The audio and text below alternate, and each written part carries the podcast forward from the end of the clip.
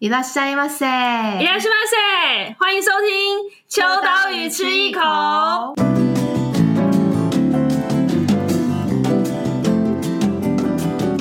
玩一些共同共同的人，我觉得现在高中没有，他们就是很分众，分众就是太多东西可以接触了。对，然后非常非常分众，然后他们不会同时间喜欢一个。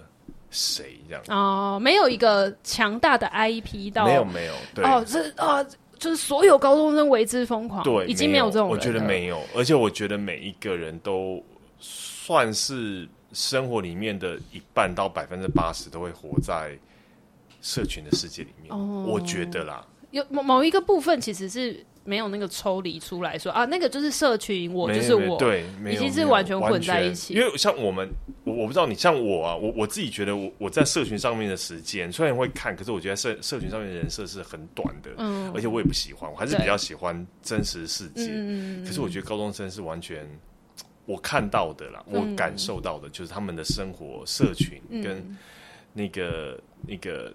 那个里面的那个世界，那个游戏的世界，好像分不开。对，甚至觉得那才是他。对，哎、欸，我觉得这也是一个，就是我们在社群前阵子不是讨论到翻掉那个人设这件事情嘛？我们都觉得啊，我们在社群有一个形象，不一定是好哦，就是我在上面就是比较好笑的，或者是我在上面是比较 呃，就是有气质的，或什么，我们会这样去设定人设，是因为觉得社群是。一个我的其中一个样貌，对。可是现在高中生可能会觉得这就是我的全部。而且，我觉得在我们这个年代啊，我觉得去设定一个社群在网络上面，我觉得都有一点点要，不是一点点，我觉得其实要做很多功课，嗯、而且要蛮努力的。对。可是我觉得现在对高中生来讲，好像他们的一部分啊，好像很简单，嗯，然后好像也不不费吹灰之力，就是、嗯、就是这件整件事情对他来讲逻辑很简单，可是对我们来讲就会觉得就是。第一个可能会觉得不好意思，第二个会觉得就是到到底到底要怎样不一样？对对对。对。可是我觉得这件事情就是我每次会冷静下来想说，这个就是很难去指责他们的原因是我们就是创建了这样子的社世界观给他。对。就比如说。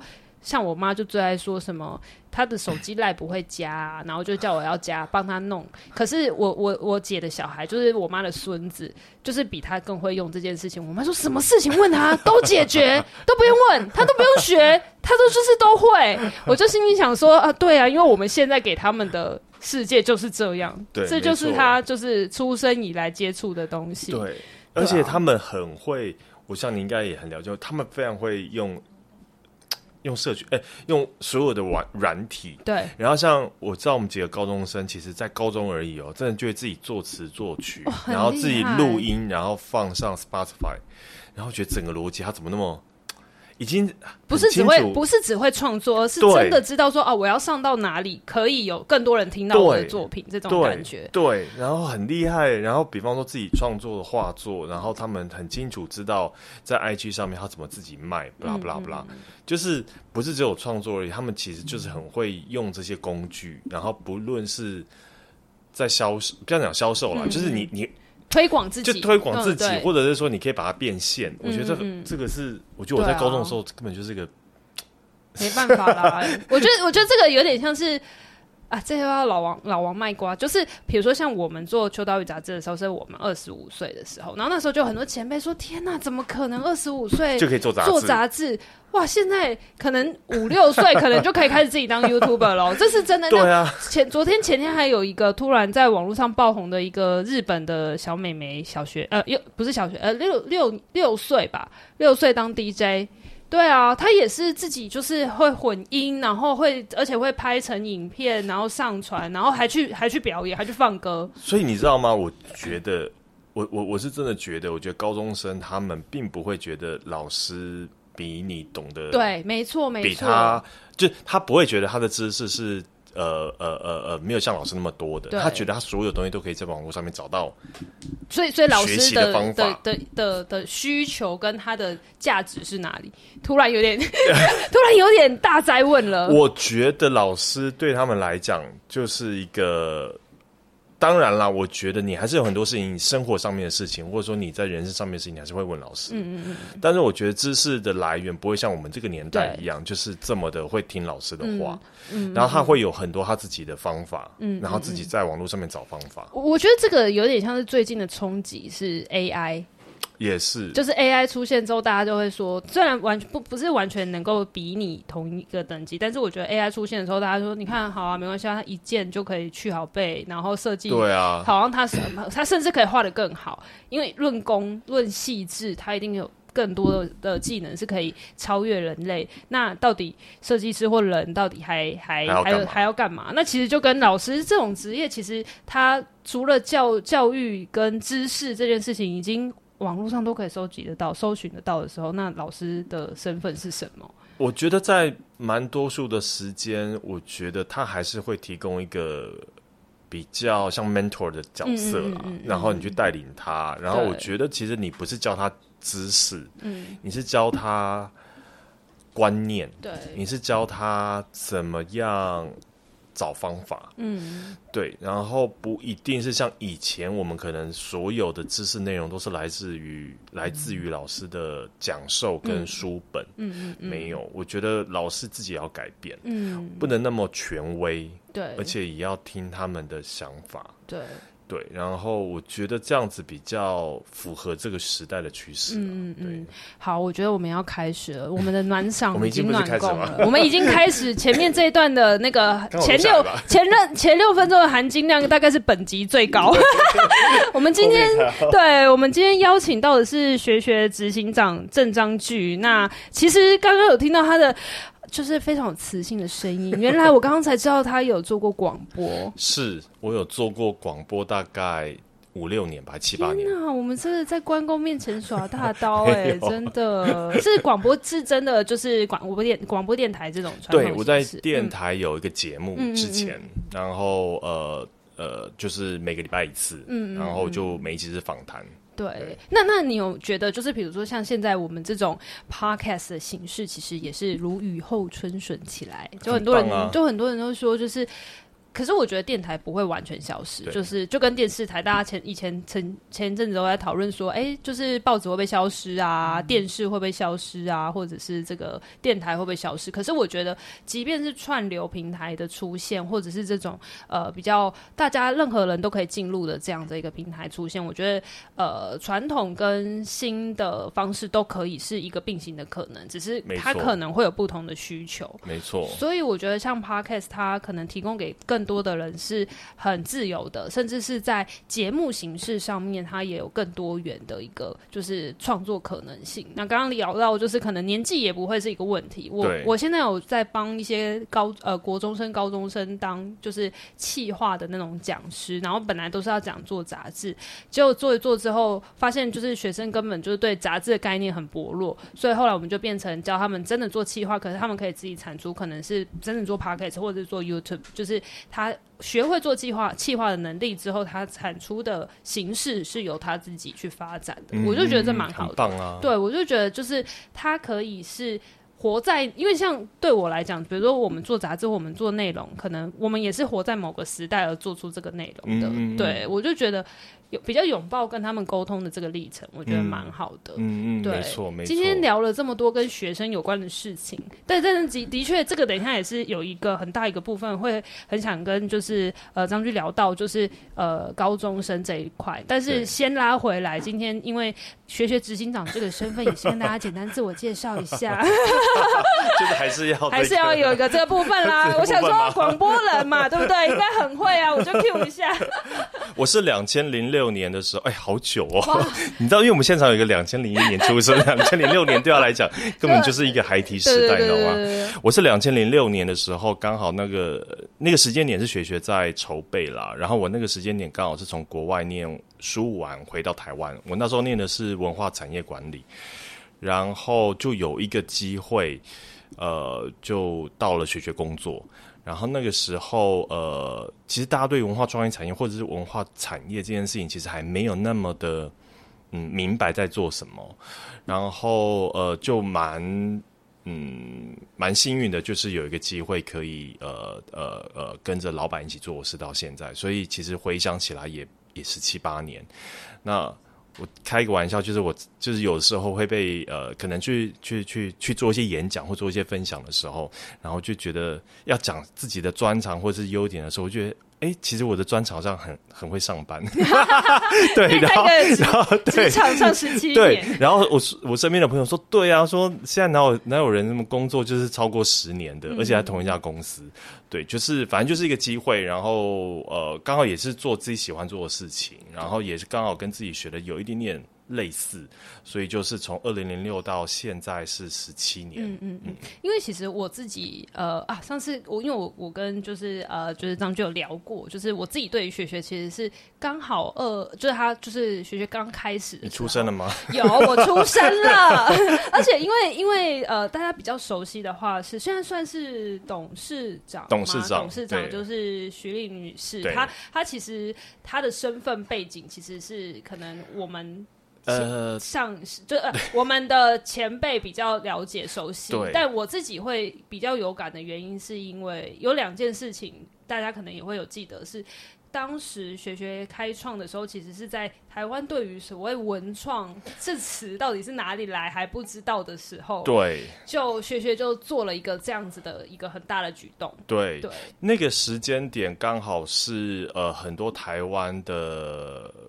所以，像设计师，或者是艺术家，或者是做这个文化创意事业的一些佼佼者，都是到中国去工作的那个时间点。嗯。那我先大概简单科普一下我老板。哦，那我先讲，我先讲，我要先比你先讲，因为你可以讲很多背景，但我只是要讲一个我私人的事情。好，我妈妈是这个节目的忠实听众。真的吗？要再提我妈妈，我妈妈是这个节目的忠实听众。然后呢，我妈妈是在。就是在中心百货工作，真的、啊、真的真的真的。你妈妈是中心百货的 VIP，就是 VIP 没有没有没有，我妈妈是在中心百货工作。大家知道，就是曾经有一个最具代表性，到现在我觉得它的很多广告案例啊，还有它的呃行销案例，都是在百货业界，甚至是在服装还有企划业界，是广告业界非常知名代表性的这个呃中心百货。然后我妈妈是在那里上班，然后我妈妈很爱讲，就是她是。呃，就是小学毕业而已。以前因为我妈妈年纪很大，六十岁了，六十呃七六七十岁。然后呢，她是小学毕业，但是她却可以靠着她自己对于就是工作的认真，还有当年那个时代，其实我觉得学历是一件事情，可是你的工作能力是更重要的。嗯嗯、然后她就在中心百货呃任职。然后她，我妈最爱讲，我也只记得这件事情。她就是因为她算是楼呃比较楼管形式的工作之一，然后就是连。就是什么发高烧、掉点滴，他都要去上班。然后就是，他就觉得他对于就是工作里面的投入，跟还有他。呃，身为这个品牌跟这个百货业里面的一员，这件事情，他其实是很有认同感，而且是很有光荣感的。嗯、然后他也会觉得，当年在所有百货公司里面，中兴百货是他觉得是最有代表性的，跟、嗯、他觉得哇很骄傲这件事情。是对，然后我就听了这个故事二十年，就时不时拿出来讲一下。妈妈以前年轻的时候都没有在请假呢，就跟你很会上班是一样的，很会上班一样。一样道理，对对对，对，其实他那个时候的老板就是呃中兴百货的总经理徐丽玲女士，其实是我现在的老板，她是学学的董事长，所以在那个年代，那个年代大概是一九七零吧，一九六六几到一九七零左右，其实那个时候的台湾还还不是，嗯，你说讲时尚，你说讲这种流行，其实它还是一个荒漠的时代，对，对，然后其实也没有关税开放，那等等的，它还不是。不是想象中的现在台湾的社会，但是那个时候，呃，就是呃，我我我称为这个董事长的徐呃徐董事长，他其实在那个年代就是用他自己的方式。用贴近消费者的观察的方式，然后从国外带领很多的时尚回到台湾，所以那时候做了中信百货。对。然后他一直跟我讲的是说，绝对不要用传统的方式去做现在你要做的事情。所以他那时候做了中信百货，他一直觉得他在做一个学校。嗯。因为他带领很多厂商出国，带了很多的流行资讯回台湾。哎，拜托，那个不是现在。你现在很多流行资讯是 Google 马上可以得到，那那个时候是非常的，呃所谓的知识差距很大的。如果你没有在国外走跳，或者是国外去看一些最新潮的东西的话，你不晓得这些事情是在呃世界上面已经发生了。嗯，所以他那时候带了很多厂商去。伦敦、巴黎、纽约，然后去看最新的百货公司、最新的服装设计是什么，然后如何做童装，然后用这样的考察的方式带回到台湾，然后带回到台湾之后，再整理资资料，再给台湾的其他厂商去上课，嗯，上他们的课，嗯，所以等于他是说用做学校的方式去做百货公司。然后大家是一起成长的，每一个楼层、每个品牌是一起成长的。那他觉得啊，当然就是后面他呃有一段时间就是呃比较做家庭主妇，然后后来他看到了很多的很棒的人才，呃嗯，在那个年代，在二零零六、二零零五年的时候，开始有很多的中国的机会去，他觉得。在台湾其实可以有更多的机会的，所以他希望可以再开创一个平台。那这平台呢，其实就是请大家来这边用开课的方式做交流。然后，所以其实很多人会问我们说：“哎，那比方说你上上设计师来这边上就可以成为设计师吗？”其实没有，我们其实是要介绍大家给大家认识。所以我们希望在这边这个平台是教学相长。那所以有设计师来上课，然后有艺术家来上课，可是下一堂课。搞不好你就是老师，然后大家成为一个交流的，呃，我们成为一个交流的媒介啦，然后成为一个平台的方式，嗯，然后这是我们的初心跟我们的初衷。所以“学学”这两个字是来自于《礼记·学记篇》。如果大家对于我们呃有一点了解的话，它是来自于这个呃呃这个校学办，然后它其实是教学相长的意思，就是知识来自于教跟被教的一半。然后那时候很有趣，这个。古字叫校学办，可是你倒回来念变办学校，嗯，对，所以我们就是用学学，嗯嗯，这两个字成为我们的这个公司的名字，嗯嗯嗯，因为我我现在才知道说，原来当初在中心百货其实就是某一种。真的算是现场的一个教教育现场这件事情。对。那后来就是成立学学的时候，我刚刚提到说，当时的台湾的社会氛围是对于文创这件事情是不是那么理解的？以前啊，呃，设计师或者是啊，你今天是学艺术的，你是艺术人或者什么的，但是文创好像。跟文化之间的关系，其实哦，你是文化人，可以这么称。可是所谓文化创意产业这件事情，在学学之后，我觉得真的有帮台湾去找到一个，就是不能讲定位，因为我觉得那个定义是没有一个标准答案的，反而是说大家会去理解到说，哦，原来这种有机形式的不同的文化的交流跟呃创造出来的火花是可以被呃形塑成一种脉络。然后我觉得这在在做文创这个定。定义之前是没有，虽然这几年文创好像又变成另外一种词汇，对，但我觉得在这之间最初开始的这一端，我觉得学学是占有很大的一个一个，算是算是种下一个种子，也是长出那个小树苗的这件事情。然后我记得学学那时候是最后是几年开立，是一我们是二零零五年呃成立这家公司，然后我们。大概筹备了两年的时间，在二零零六年年底是正式对外对对。呃招生。嗯嗯嗯。对，因为我印象第二个印象深刻的事情是后来呃 Monocle 有介绍，这个算是学学第一个很大的广告，我不能讲广告，广告没有花钱。我的意思是说 被报道。被报道，然后因为大家知道就是英国的这个就是呃算是对 Monocle 杂志，它是非常具有指标性的，然后它一直以来都是关注比较像日本啊，那那一期刚。好，好来到台湾有又当时的背景也包含像高铁，就是高铁通车没多久，所以其实它整个是介绍台湾的一个很新的一个、嗯、一个脉动的时候，里面就有一个篇幅是学学，学学，所以我觉得这两件事情是印象我最深，是对于文创的，就是文化跟就是创意还有这个学习这件事情的定义，是学学开启我一个蛮新的一个观念，跟第二个就是呃，Monocle 其实它是一个国外的媒体，嗯、但是它可以。从这样的视野来看，所以我觉得当时的确算是前面是没有任何参考案例的。嗯、然后，因为你又是从最初创创立初期，你很有资格这么说，就是 前面的路都还没有人就是帮忙走的时候，等于是雪雪自己走出这条路的。对，嗯、其实当年我们一开始要开课的时候，其实因为就是没有一个指标，或者是没有一个所谓的 model 在前面，嗯、所以我们做的很多事情都蛮实验性的，然后也蛮开创性的。然后，但是我们其实呃，那个核心精神其实是蛮蛮了解的，就是你要做一个课程，绝对不要是一个非常嗯八股严肃，嗯、然后它不要是一个非常。就是单方向讲的课的的的方向，嗯嗯嗯，那我们期待的更多的课程的方式，真的就是可以触动，可以引发，然后甚至可以是促成更多大家的合作。嗯嗯，那我觉得这样子才会有那个意义，我们存在的意义嘛。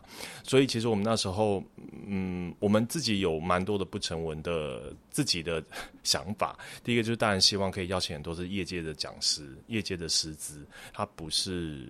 呃，只有把知识讲授进来，还可以把很多的时下的这种产业的资讯，或者国外的流行资讯，或者国外的趋势可以带进来。所以，我们的很多的很多老师都是业界的老师，在在这几年累积下来。然后，呃，第二个，我们也希望在课程结束之后，都可以让老师跟学生之间有更多的合作的的的机会。所以，我们的确也看得到，我们是没有大规模去调查，但其实。多多少少都听到，呃，大家说啊，他就是因为来上这个课程，所以他有机会认识了谁，而去做了哪件事情，或是他来这边上了这个老师的课之后，他就成为这家公司的一名职员，然后呃，因为是师生关系，所以他才会有机会有更多的合作的关系。你现在大家要找工作的 可以来上课，可以来上课。对对对，因为我觉得其实学学我自己。我又要再讲第三件事情，就是我有上过学学的课，真的、啊。对，我那个时候上的课是跟我们现在的老板一起去上，然后那个时候就是他很想要学习怎么样开选物店，所以他有上过一堂课，是有点类似就是采购跟报关税，还有很多这么无聊的课，这么硬道理，这么硬。对，可是为什么要去上这堂课？因为没有人教。对，就是比如说你知识型的，你你你呃设计的概念，或者是你的设计品味，这些可能可以靠你自己，或者是你多看，甚至是呃你长期的累积。可是这种很像像你刚刚讲到硬道理这件事情，真的是没有人教，是不会你不会知道的。然后我刚刚也就是又再重新去想说，当时其实我已经出社会才报名这这个课。那我觉得有两个身份别，一个是。学校里面的学生，现在大学，我自己也有在想，大学现在有个小困境是，很多的教授他可能是很专业的学术理论，可是他可能没有最新业界的资讯。对，那我觉得这时候学学就呃去补强，呃不能讲补强，应该是说去创造了这个的需求上面的可以获得的一个知识来源。然后第二个是。今天我一旦离开了学校场域，我还是想要学习，可是我又不想去读研究所。但是我觉得学学很棒的一个点是，我即便今天上班了，我即便今天可能是家庭主妇了，我什么身份，我都还是可以回到我想要获取知识的这件事情的这个身份。对，然后呃，我记得当时我在看那个课程，我想要上课的时候，看那个课程有好多好吸引人的课，有有编辑的课，也有摄影的课，也有教色彩的课。各种，那我觉得这件事情跟台湾可能很多就是最近很常在吵那个理科生啊、文科生啊，对，我觉得学校。呃，我我觉得很多人可能到了出了社会，甚至开始工作之后，才发现真正兴趣所在，对，他才知道我要什么的时候，要做什么。对，嗯、我我我以前学的是国贸，我以前学的是会计，或者是我是读理科，可能是什么工程相关的。可是我后来发现，真的好多人，他可能大学是读工程，可是后来他当上一名设计师。我觉得其实这这是这很难预测，你你自己在最后什么时间点找到你心之所向。对，没错。所以我觉得。学学在课程这一块也是提供很多开放的想象空间。对，它其实也是我们这几年一直不断在强，嗯，不能讲强调了。我们希望能够带给大家的一个是，呃，其实你的兴趣或是你的天赋所在，可能你从小到大是没有被发掘的，因为你你你专一你。你喜欢这件事情就一直做，可是你的天赋跟你你你喜欢的事情，可能是我比方说艺术跟设计好了，你可能从小到大这都是都是纯艺术，都在画画画画，可是其实你的天赋可能是在设计，对，只是你没有机会去尝试服装设计，你没有机会去尝试工业设计，你没有机会尝试室内设计，所以你就一直觉得你就是画画而已。所以这件事情我们也蛮强调，我们也希望大家多方面去探索你自己的兴趣所在，因为我们从小到大的学习环境，呃，当然都还是比较这个传统的思维嘛，所以你比较难去接触到这一些。然后另外一个方面呢，我们也一直想要去探讨跟探索的是更多职业的可能性，因为呃，我。我我比方说，我们在十几年前就开始做花艺设计师的养成的课程，可是其实台湾到现在其实没有一个大学有花艺设计，也也也好像不会，我不知道，而且很难开一个系叫花艺系。对对，可是有很多年轻人是想要当花艺设计师，嗯嗯，对，所以但是他到底要去哪里学？对，对，我们从十几年前就开始做花艺设计师的这个这个课程，那摄影也是一样。那其实现在好像陆陆续续才有一些摄影课程，嗯，可是其实十几年前并没有人在教所谓的摄影，所以很多的职业的类别，然后就像现在更多年轻人想要做，可能是 YouTuber，他可能想要当一个 KOL，他可能想要在社群上面有另外一个身份，然后但是其实没有没有学校在教这件事情。嗯，我觉得就是呃。细琐这件事情，它没有办法大幅度的跟上，快速的跟上，就是趋势。比如说，好，刚刚讲的好多呃，摄影师现在说哇，当摄影师很酷哎。十年前你要有啊？对啊，妈妈什么什么叫摄影师？你确定你赚得到钱？你会不会要回来要就是要要回来吃饭这样子？所以嗯，真的没有。对，所以我觉得十年前要做这些事情都是非常不容易的。那我就蛮好奇，就是现在的那个就是线上就是那个学学这边的开课的课程有就是呃可以看得到，就包含有视觉设计啊，城市。空间、时尚，然后呃，视觉艺术或者是音乐等等等等的。那当初你们在开课的时候，有没有哪一些类别是你们很刻意，就是希望可以把这个带入选成一个范围，或者是说啊、呃，一定有一些课程是一定要的？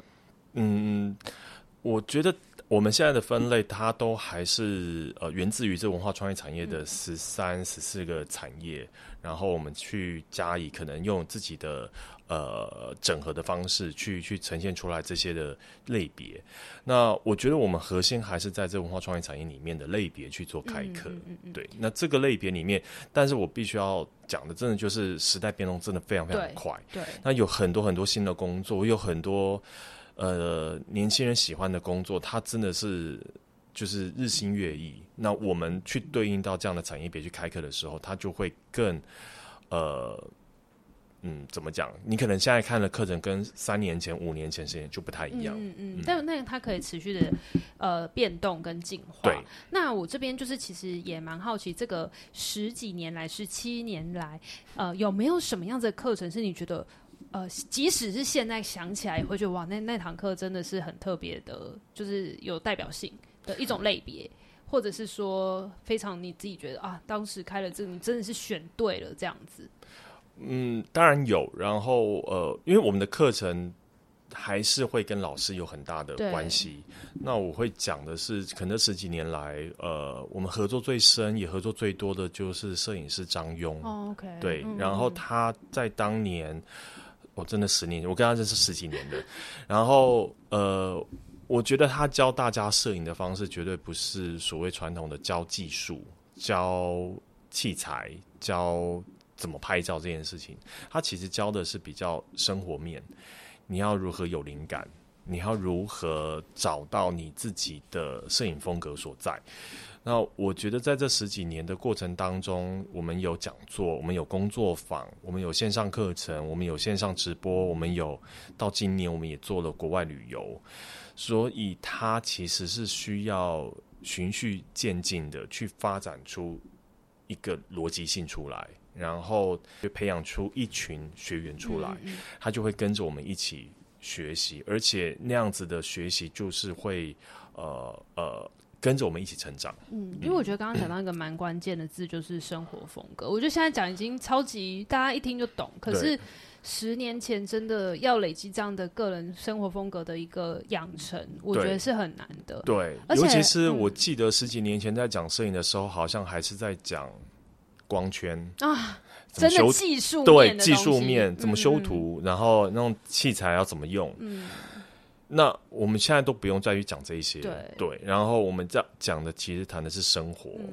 然后素材的你的选择，然后你如何去编辑你的影片。对对，因为其实。讲光圈，讲这些呃，设器材类的知识跟技术，其实你看相机每一年的那个，对啊，对啊，现在而且现在很更多用手机，对啊，可是手机不是不能拍出好照片，而是你有没有那个眼光可以看到这个画面，对，才才是重点。对，那更不用提现在更突然又流行起了复古底片这件事情。那你永远在追求器材这件事情的教学的话，其实它是没有办法满足就是本质上面的这个需求。对。对，嗯、对，就灵魂性上面就会少缺乏很多。对，对，对，那其实大家会对学学比较熟悉，应该都是在就是这些课程上面。然后我自己觉得，我最后悔、懊悔，为什么我没有晚一点出生？就是学学在这几年也开始有了高中的课程。对。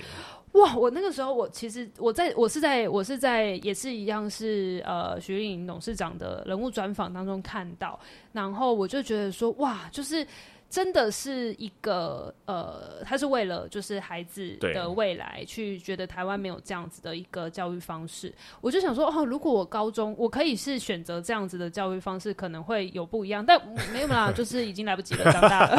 那那我觉得很棒，我觉得至少提供给我们的下一代有更多的选择。像也许我的选择，我就可能多多了一套。不一样的路线可以走，所以我就觉得，呃，会想要从比较上班族甚至大学以上的这个族群课程族群往下走到高中这一段，那他当然背后有一个很强烈母爱的这个需求之外，对于。公司同仁，哇！我可能那个时候还没有小孩，或者是我对哇很棘手，要要做一个高中这件事情。当时你们是有有没有一个激发一个什么样子的讨论，或者是说，哎、其实大家都是很有兴趣跟很期待可以往下扎根的。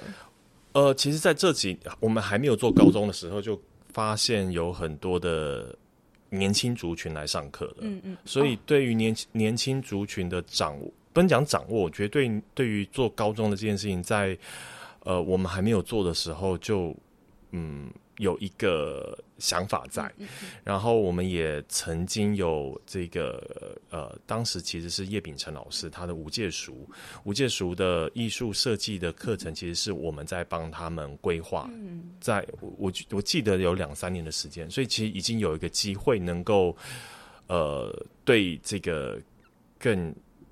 更年轻世代去做开课跟做这个课程现场的这个这个经验的累积，所以我们在做高中课程的时候，其实已经有一些不能讲非常多，但是已经有些想法跟有些累积，嗯、所以在做这件事情的时候更呃更笃定。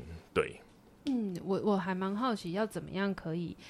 报名这个高中课程，他们突然在招生。那我自己很好奇，就是他其实他的辨别方式是什么？对，他其实呃，我们的这个高中就是台北市学学实验教育机构。然后呃呃，我我想，如果大家对于实验教育有了解的话，那实验教育有分成三个类别嘛，一个是在家自学，然后另外一个是团体自学，然后我们其实是机构自学。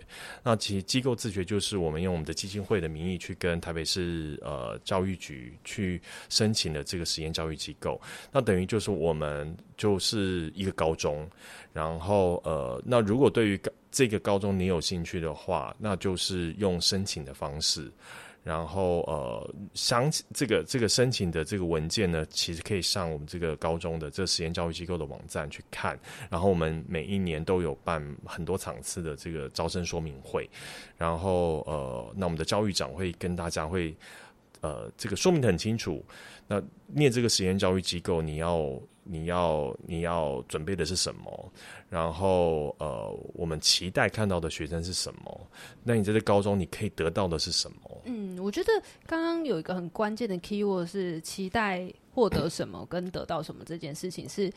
我觉得有一部分家长也是在被教育当中。对，当然首先会选择机构式的教育，就是本身就已经可能跟原本走正正规的学校是不太一样。走这种传统、嗯、这种体制内的教育是不太一样。对对对，但是我觉得很多时候是我们这一代可能没有受过这样子的有可选择的教育模式的长家长来讲的话，他某一种程度是必须要跟着孩子一起去学习，而且这个成长历程当中，你可能会遇到很多是他也正在探索，那你也正在探索他的探索的时候。那刚所以才会在开就是录音前聊到说啊，现在高中生 对，就是十六七八岁，还没十八，十五十六十七，大概这个年纪。其实我觉得他就是看到可能十年后的台湾，因为我真的觉得其实现在。资讯的获取实在是太容易了，所以我们现在都不会去觉得说啊，大学生其实已经已经有可以出来社会独当一面的的能力，只是差别在于他可能呃没有那么多的金钱预算，他。他只能就是用现有的设备跟器材去做他的事情，但是其实我现在发现已经是再往下修了，就是已经是再往下到高中生，甚至是国中生都可以去把它当成一个大人来看待。只要你给他足够的设备的时候，他可以创造给你更多的内容。对，那其实我觉得这样子的呃，高中的不管今天年龄层是十五岁到二十五岁到可能三十五、四十五，就是对于学学来讲，其实。不同年龄层，但是他可以在学学的这样子的体系机构里面获得的的本质，你觉得最终其实还是回到他可能对自我的探索，还是说还是在于一个美感教育跟呃养成这件事情？因为我觉得这个部分好像学学还是一直很往。设计或者是美好，讲设计太太局限了。其实刚刚讲到的摄影，然后甚至也有跟食物饮食有关的，其实这些都算设计的一环，是不是？其实还是往这样一个所谓的美学的方向走。对，其实呃，我们其实做的这个蛮核心的一件事情就是美学教育。嗯，对。然后那呃，我们的基金会它其实是做偏向小小朋友的这个色彩教育。然后，呃，高中就是高中阶段的实验教育，然后成人就是所有的这个开课的一个实验的这个大平台。那我觉得所有的核心其实很多，但我觉得我们不变那个初心还是就是我们刚刚讲的这个教学相长，嗯、另外就是美学教育。嗯、那我觉得美学教育这件事情，它其实是要很长一段时间的累积。那为什么这件事情那么重要呢？其实，呃，我们在台湾有很多的课程都是所谓教创作者，教你成为一位设计师，教你成为一位服装设计师。但我们其实没有太多的课程是教育消费者，嗯，美学的消费者。嗯，那，呃，我们之前蛮常提一个案例，就是去，比方说一些服装科系演讲，那。就会问大家说：“那为什么要来念这这服装科系？”有好多人就是想要说：“我想要当吴吴季刚，我想要当王大人。嗯”然后，可是你要成为吴季刚或王大人，你你是你是有天分之外，还要有机运，嗯，你还要有机会。所以，你要成为这个 super star 不是那么容易的事情。那可能你十届啊，一千个毕业生只有一位是。Maybe 才会是接生物，嗯，那其他的九十九百九十九位要要做什么？嗯，那可能有九十九位是他的 team，嗯，他的打板师，他的 PR，他的 sales，就成这些人是成就吴继刚成为吴继刚的这个这个这个工作团队。那其他九百位，这九百位才是最重要的。这几乎很少课程去教这九百位，嗯嗯嗯，我们都是在教。前面的那那一些人，但这九百位才是能够成为产业这个这个循环最重要的驱动力。所以，消费者的美学教育不是说不是不是说呃一两堂课就可以的。我觉得那个真的就是。累积对，因为我觉得，嗯、呃，因为秋刀鱼很常会接触到日本嘛，然后我们都会去说啊，日本就是设计师还有这个整个设计产业是做的很好的。但是相同理可证，其实为什么这个产业做得好，是因为这个市场需要这个产业。对，就市场面很大，或者说市场面是懂的。对你，你，你今天哇，就是如果我今天要做一件超棒的衣服，可是台湾没有人看懂。那其实这这个衣服就会死掉。对，应该是说在台湾来讲，如果说你服装设计做做的很棒，那你没有消费者去买的话，对，他没有办法出下一季的衣服，他明年就要关门了。他养不起打板师，养不起这些呃设计一环其中一个工作产业的人。然后你到零售面的时候，其实那些连锁的百货公司怎么可能会？让你如果说你没有达到这个业绩业绩的话，你当然就是很快就是跟你 say goodbye 了。对对啊，我觉得真的哎，最重要的其实是就是受众是大众是消费者是所有一般人民。然后因为也是回到刚刚讲说日本就是整个的美感跟所谓的设计力，其实它是整个国民力一起提升的。对，你知道你今天我讲一个。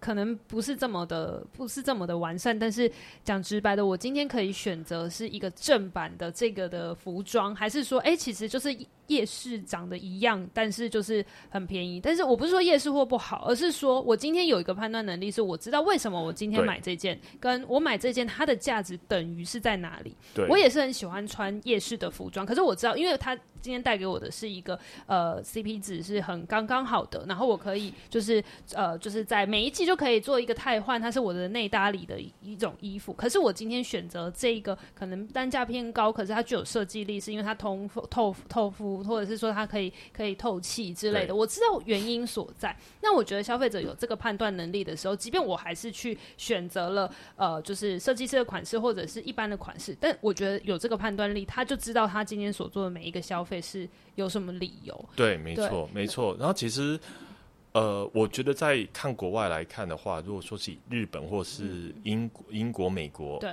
欧洲国家来看的话，他们为什么他们的消费群众的美学力是强的？正是因为他们从小到大该看的展览去看，对，该听的音乐去听，然后该接触的文化艺术活动去接触。那你自然，而且再加上他们的街景这些，你出来就是一种很棒的生活美学教育。对。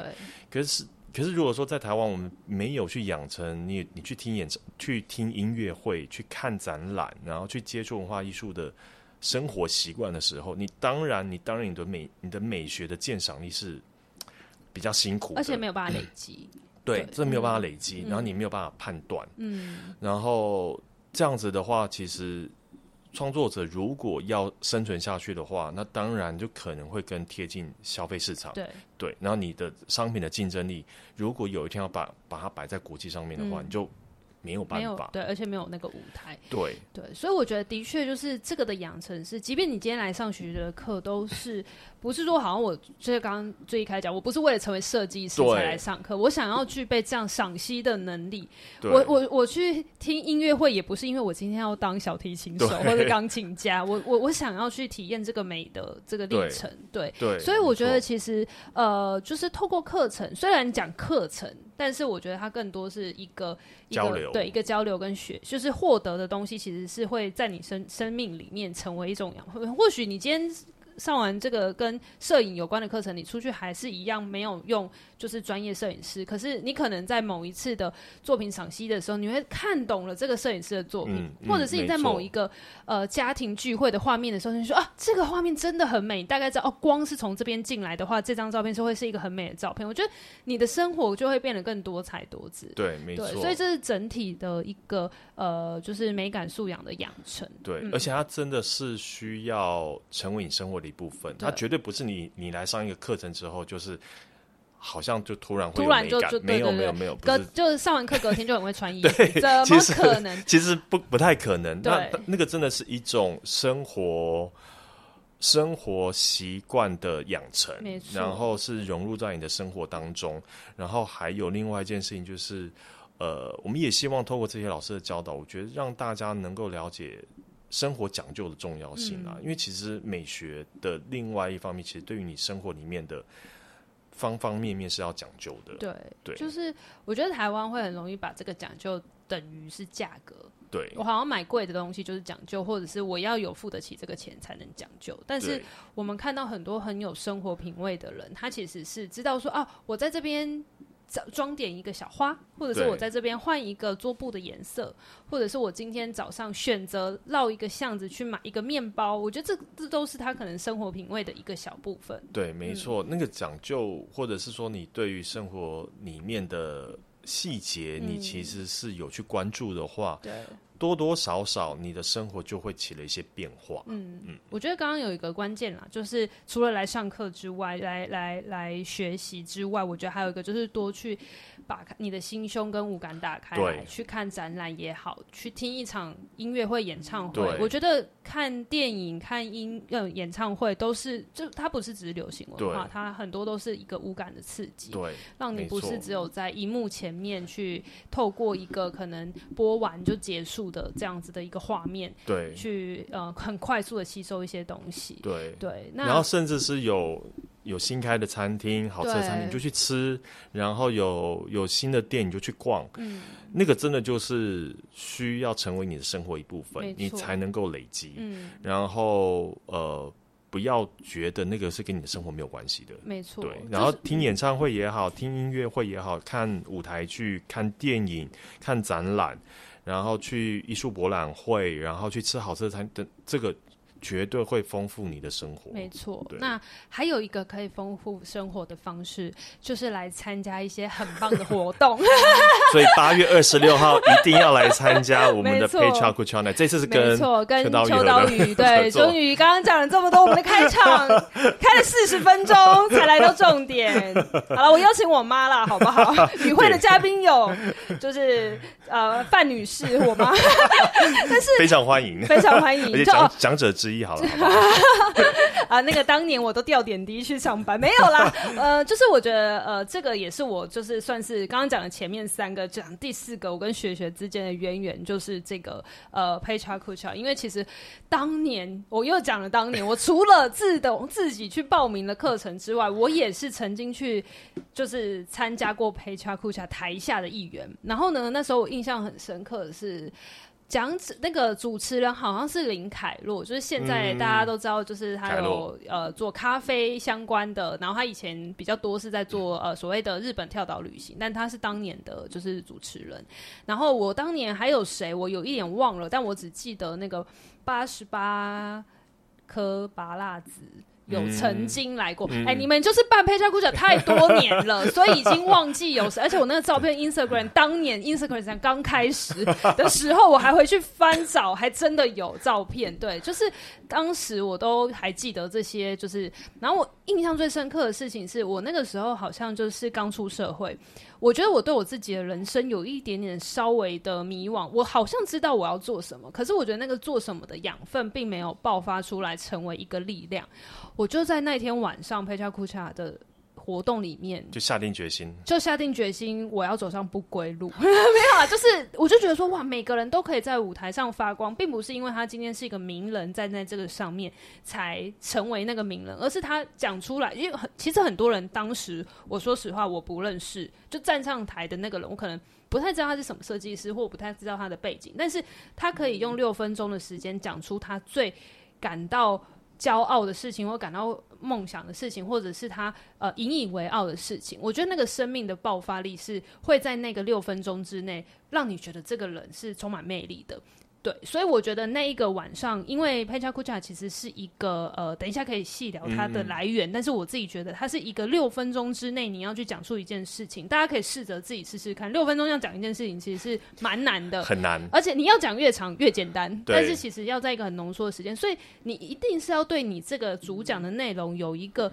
非常高度的认同感跟生命历程，它才会变得行云行行云流水的，在这个六分钟之内完成。对，所以我觉得那一个晚上是真的有震撼我，而且我记得当时还有拿到一些小小的小周边的东西，就是当当那一届的每一届都会有一个小小小小主题，然后那一届好像是一个小小的小小砖块的图。那一个东西，我到现在都还放在我家。真的啊、我真的就是很哦，我是说真的，所以我就觉得它影响了我。就是我不会把它挂在嘴边说啊，我当年怎么样怎么样。但是我觉得只要有一个触动，想起来某一件事情的时候，我觉得那件事情就会觉得哦，那一个晚上给我带来的灵感是非常丰富的。嗯、对，所以呃，这一次很有机会，很很荣幸有机会，就是跟雪雪一起。呃，就是算合作携手来做今年的 Pecha 算是第几届呢？第第四十五集。对，我现在马上看，对，太多了，多到已经三四十几啊，这样。对对对，四十五。那呃，我自己就还蛮好奇，大家可能听到这边还不太清楚，Pachakucha 是什么。那当年学学是什么样子的一个背景，可以呃有这样子的一个合作的机会？我们其实差不多就是开年，呃，就是开始学学的时候，我们就有呃有这个机会来。办这个 Pecha Kucha，然后一路下来就到第了第四十五届，然后我觉得这一个活动其实它有点已经跟学学蛮画上等号，然后它其实是源自于日本，然后它是来自于一个这个建筑师呃建筑师事务所，那这建筑师事务所呢其实很有名，它其实就是做代官山鸟屋的那个建筑师，他们是一对。呃，英国不是 couple，但是一男一女的英国建筑师。然后我们在大概大概就是两千零二零三年开始做 Pecha Kucha，然后他们的游戏规则就是授权每一个城市有一个主办单位，那台北就是学学，然后呃，我们就一路办了这么多场。然后它的游戏规则就是刚刚一凡有提到的二十乘二十，就是每一个讲者大概是要准备二十张投影片，然后每个投影片它已经被设定好就是二十秒，然后所以四百秒的过程当中你要讲完二十张投影片，然后你不能去操控你的 PowerPoint，你你你的你的这个你的这个简报档没有办法，它就是一个被约定好的，所以它不会有很冗长的。过程，我说在你简报的过程当中，对，然后呃，四百秒的过程当中，其实刚刚好，等于是说你要浓缩你你想要传达给大家的内容，然后呃，我们把它做得非常像一个 party，然后因为我们觉得它的氛围就是一个很年轻要分享的一个氛围，所以我们现场有 DJ，我们有也有酒类，对，然后就是像一个 party 一样。大家来，其实听这些讲者分享之外，我们更希望、更鼓励的就是大家去多互动。就我们中间都有中场休息，你就去换名片。你觉得他的内容很好笑、很好玩，你想要跟他合作，你就换名片。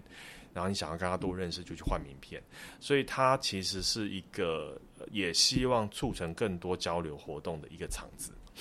那这一次很有机会，就是这次有机会可以跟呃秋道鱼合作，我觉得很。很也是我们的荣幸，然后呃，我们的设，因为我们这几届开始，我们其实每一次的 Pecha Kucha 都有设定一个主题，啊，以前是没有的，以前其实就是大家来分享。可是我们从可能二十届开始吧，我们都有设定主题，然后这个主题下面大家去做一些呃，这个这个这个内容的准备。嗯。那这一次的主题其实是我们去年的时候有聊起。这次的主题是 Back to 一九九零，复活吧青春。对，这个主题，而且主持人是主持人是谁？就是我。这个声音还听得听不够吗？喂，对，就是。但我觉得这这个不是这个主持人一点都不重要，重要的事情是复活吧青春，就是 Back to 就一九九零这件事情。我觉得我们当时就是在聊说我们这次合作要用什么题目的时候，就。蹦出了这样子的这样的想法，对，九零年代为什么是九零年代？为什么？为什么？因为我觉得九零年代的，嗯，台湾跟九零年代的世界各地，我觉得都是一个流行文化非常蓬勃的年代。嗯、那我记得九零年代那时候的台台湾的这个流行音乐是非常非常。蓬勃发展的、嗯、整个亚洲呃华语华语乐对华语乐坛，然后甚至那时候的这个这个偶像风潮，它其实是可以席卷整个亚洲的。然后我们我觉得我们都是在那样的一个环境下面长大，嗯、然后那个那个那样子的一个环境，它其实是有很多的文化层面，或者是说它有很多的呃这个这个社会层面可以来做探讨。对，然后因为现因为这个这。这个这个探讨，其实我觉得现在来做蛮好玩，是因为现在这个社会其实非常非常分众，对对，然后年轻人他比较没有像我们年轻的时候，可能就是全部人喜欢蔡依林，全部人喜欢五月天，全部人都喜欢听哪谁的音乐。现在的现在的社会其实比较少这样子。嗯，而且我们那时候也有一个话题，就是说，呃，这个所谓的回到一九九零，就是复活吧青春，其实我们。很多东西就是一讲，就是大家能够有共鸣。对，比如说我们那时候就提到说，面向是台港日，对，就是不是只有台湾，甚至是因为那个时候的还有香港电影呢，对，香港电影陪伴我们长大，啊，没错，我就在想说。啊，什么周星驰的台词，什么小强，现在就是你知道，已经会已经变成是大家共同语言。可是那种一个台词，你只要提出来，马上就有人接你的下一句的这件事情，是在就是电视台的这个就是最兴盛的事情，就大家回家看的是就是港片的这个时候。可是那时候最红是港片，嗯、还有看日本的综艺节目，对日本的综艺、嗯、呃综艺节目跟日剧。对，但是。现在的 Netflix 的时候，除非是某一个前三名大家都有共鸣，否则你看的跟我看的。完全不一样。对，我就再也没有办法讲出一个台词或一个 角色大家哄堂大笑的这个共鸣感。对，没错，没错。所以我们现在就是开始会讲很多回忆杀，就是这首歌出来或这个电影出来，其实就是一个回忆杀。嗯，其实就是这样的一个。我觉得它其实离我们不会很远的一个文化记忆，没错。对，然后这文化记忆其实现在有很多事情可以拿来跟大家分享。嗯，而且我觉得，甚至是当然，最近这几年这三五年吧，又有一个 Y Two K，甚至是两千年左右的一个风潮。我觉得就是像我们的简介里面有提到说，我自己觉得流行文化就像浪潮一样，就是它就是每隔几年就会再来一次。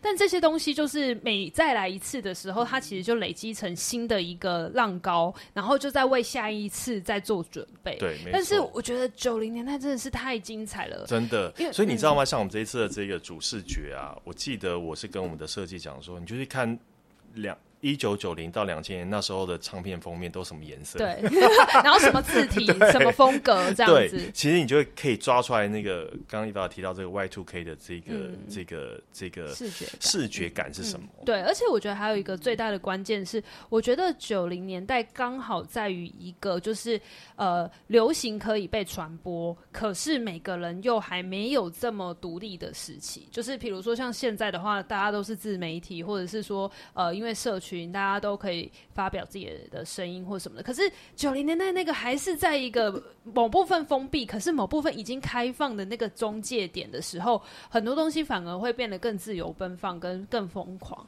那我们这一次呢？哎，今天是可以透露。一些讲者的嘛，对不对？对，对，就是我们呃，其实花了蛮多心力去聚焦所谓的九零年代，我们要找谁来谈？那先跟大家讲一下，说这一次有几个就是很棒的讲者，那包含我我我我我先讲我自己，还是你要先讲你有兴趣的？你讲你讲，我先讲我有兴趣好，因为我们那时候就想说啊，不行啊，裴乔库萨前面几届都有一些大咖，尤其是因为我我又重温了我上一次是去年是因为参加了就跟病死。的合作，这太犯规了吧？就是这。下一场是秋刀鱼，这样对吗？所以我就想说，我还是要找一个我自己能力范围可及、可以请到的比较大咖的人物。所以我们就请来了，就是川岛小鸟，就是摄影师，嗯、然后呃写真家，那日本的还蛮知名的一个呃，我觉得前几年有在台湾掀起一种就是生活感风格的呃拍摄的这样子的一个视野。但是为什么会找他？其实有一个很大的原因，是因为我觉得呃日本的摄影。真的在九零年代有很多的视觉画面影响了整个亚洲，嗯、甚至是所谓写真这件事情。哎、欸，不是那个比基尼的写真哦，嗯、是摄影作为写真家这个身份，其实真的是影响了亚洲的视觉很大一部分。那甚至当然这几年可能大家可能常看到比较像是宝矿力水的那种透透透的、清清的，对对对的那件事情。其实你再往前回推，它其实是有一个更早之前，比如说呃，台湾人也熟悉的呃深山大道就是用黑白，然后拍街头，然后很直接，画面很很很很满，然后很很犀利。这种其实你你能够看到从九零年代一路演变到现在会这种透水感，其实我觉得这中间。完完全全象征了整个九零年代到两千年日本对于视觉还有对于这种影像的不同的冲击。那我觉得我们很希望可以透过川岛小鸟的呃，就是分享。他很紧张哎，他说六分钟那个我可以五分钟翻译吗？他说他很久没有来台湾，哦，这次我们就特别就是请他请他来。来对，他就是说好久没有飞来台湾，因为疫情嘛。然后他就觉得说，其实他某一个部分的。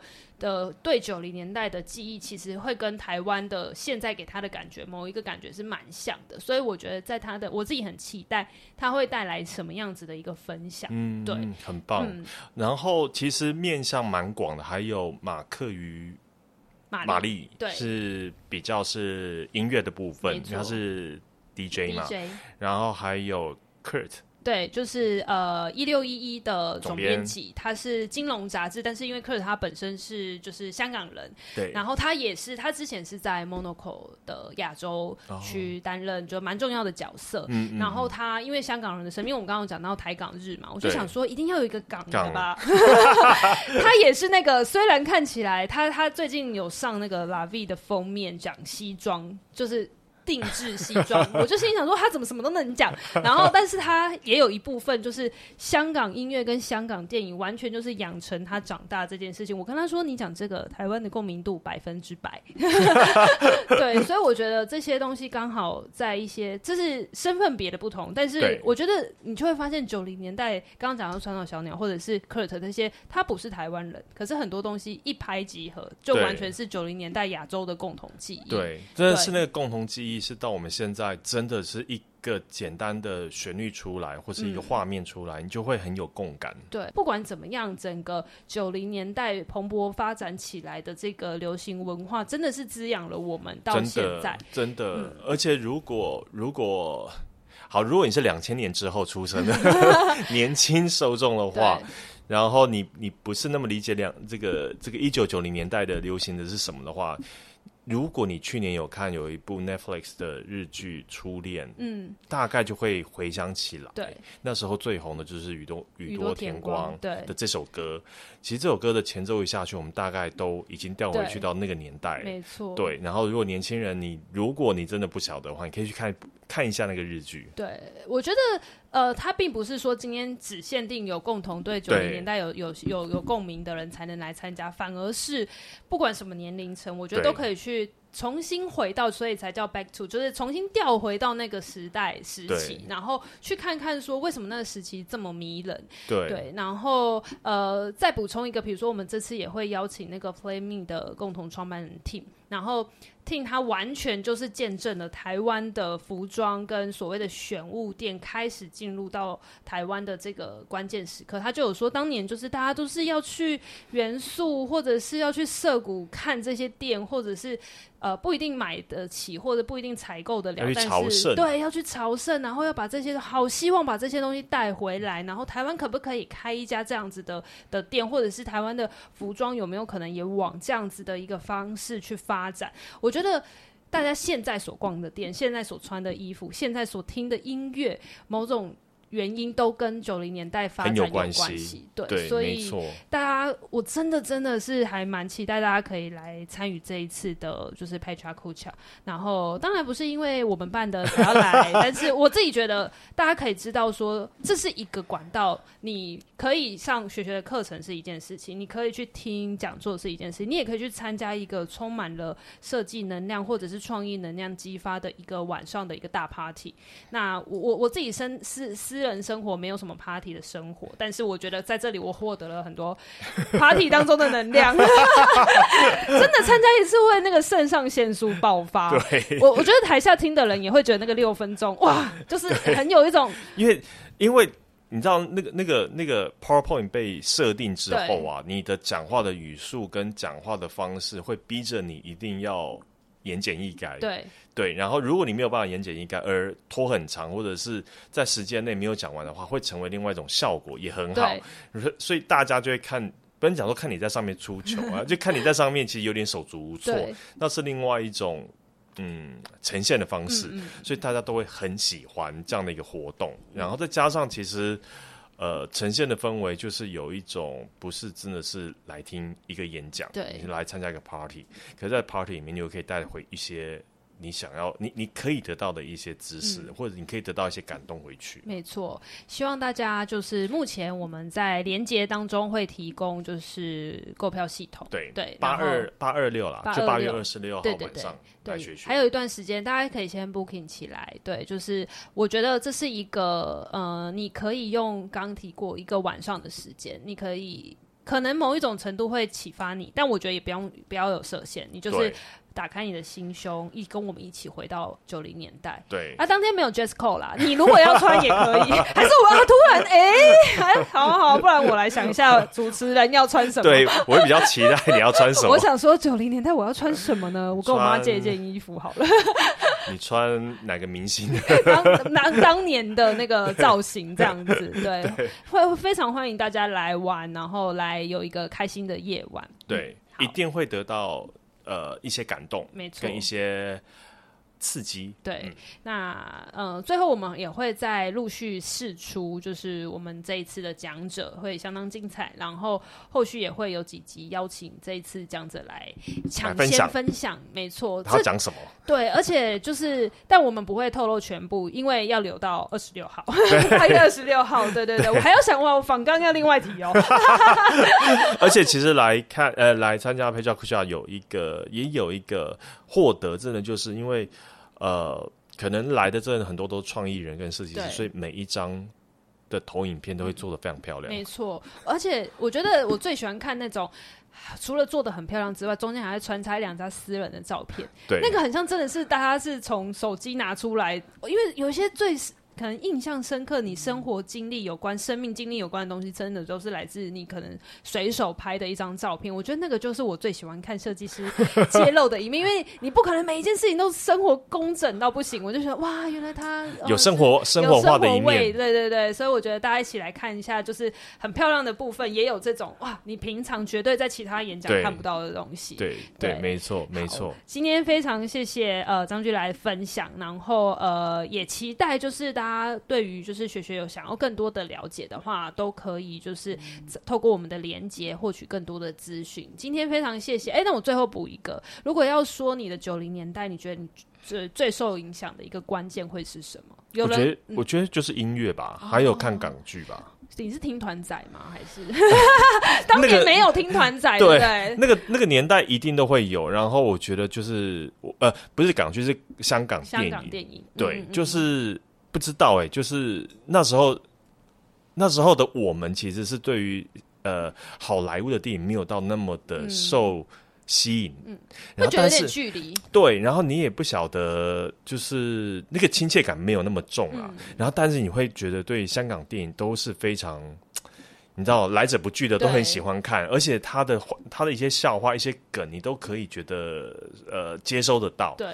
然后，所以我觉得我的九零年代真的就是台湾的流行音乐跟香港的电影所堆叠出来。嗯。好，我们就期待大家可以在这个晚上发现自己不一样的九零年代。真的，嗯、真的，谢谢，今天非常谢谢，聊得很开心。谢谢一凡。如果就是上课都可以这么开心的话，我觉得大家，我我在学学真的是蛮开心的，谢谢上的蛮开心。所以，不管你今天是在校生，或者是已经是离开学校的社会人士，非常欢迎。那，那就伊凡要来开课哦。哇，我要教什么呢？我先来想一想喽。可以来开课好吗？好，谢谢，谢谢，谢谢，谢谢。